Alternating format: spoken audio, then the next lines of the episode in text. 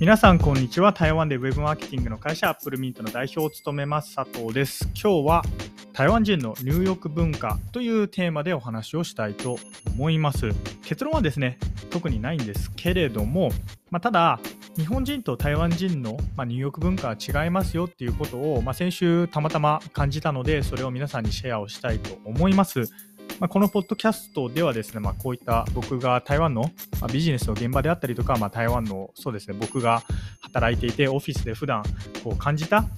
台湾の、まあ、ビジネス事業だったり台湾人の文化みたいなことを、えー、発信しています。もしもこのポッドキャストを聞いてですね、まあ、面白いと思った方は僕の有料会員サイト Apple Mint l a b でもっと具体的により踏み込んだ台湾のビジネス情報であったりとか、まあ、文化に関する情報を発信しているのでぜひご覧ください。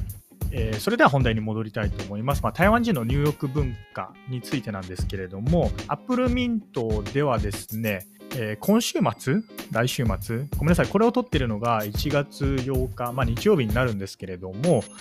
13日、金曜日に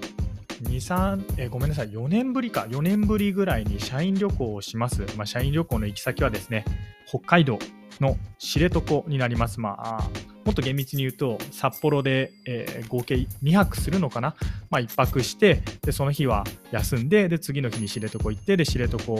で2泊した後に、まあ、また札幌に戻って、えー、1泊休んで、最後台湾に帰る。で、僕は日本に残って、ちょっと出張というか、いろいろビジネスするんですけれども、まあ、そうやってですね、北海道に行く予定なんですけれども、まあ、知床に行く予定です。で、そこでまあ知床で何をするのかって言ったら、いろいろするんですけれども、僕ら今、知床のまあ、知床にある知床第一ホテルっていう会社さんのお手伝いをしていて、えー、知床の PR みたいなこともしているんですけれども、知床の PR をするのに、自分たちが知床のことを何も知らないんじゃ、まあ、ちょっと意味がないということで、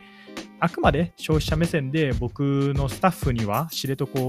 に行く、あるいは知床に宿泊する、知床の観光するとなったら、まあ、どんな課題があるのか、あるいはどんな情報を発信すればいいのか、どうやって PR をすればいいのかっていうことを知ってもらうために、スタッフに今回、こう、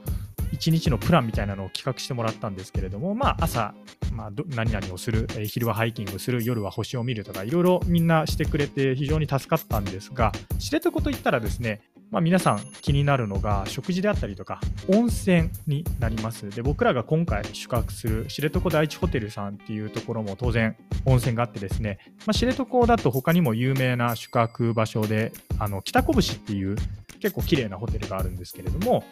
どちらかというとこちらの方がラグジュアリーになるんですかね。で、知床第一ホテルさんがなんかファミリー向けみたいな位置づけになると思うんですけれども、まあ、両方のホテルで温泉があります。なので、まあ、温泉があるってなったら、普通嬉しいじゃないですか。まあ、僕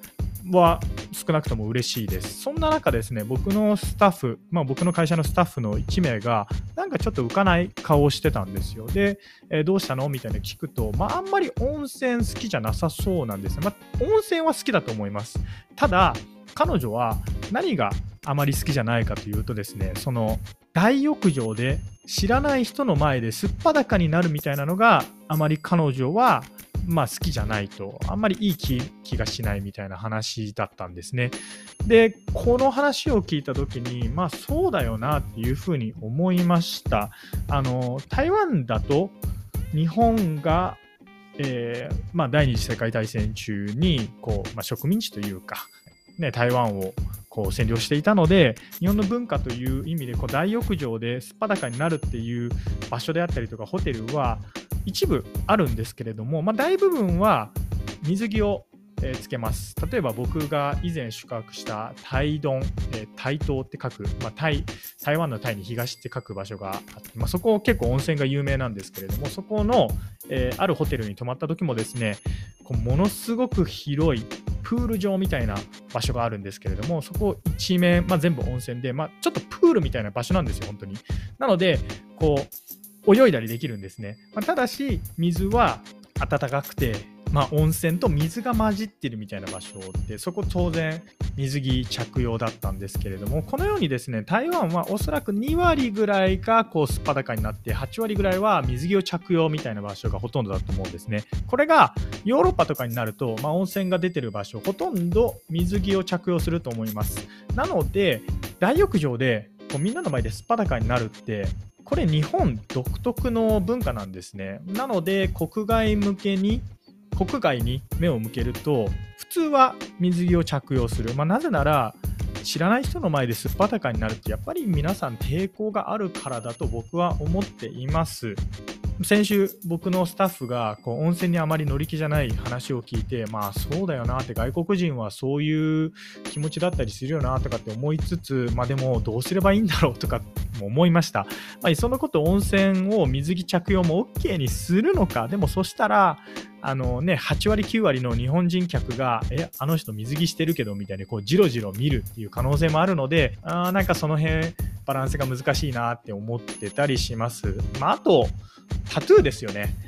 外国の人って本当にカジュアルにタトゥーをつけたりするので、これが今後ですね、2023あるいは2024にかけて、あのインバウンドの観光客をこう増やしたい、あるいはこう増えていくと絶対議題になると思います。この時、やっぱりホテルは何らかの配慮をしないといけなくなるなっていうふうに思っています。はい。まあ、これを聞いてる方の中にですね、どれだけ台湾向け、あるいはこう海外向けのインバウンドに従事している方がいるかは分かりませんが、この話が参考になれば幸いです。以上、アップルミント代表佐藤からでした。それではまた。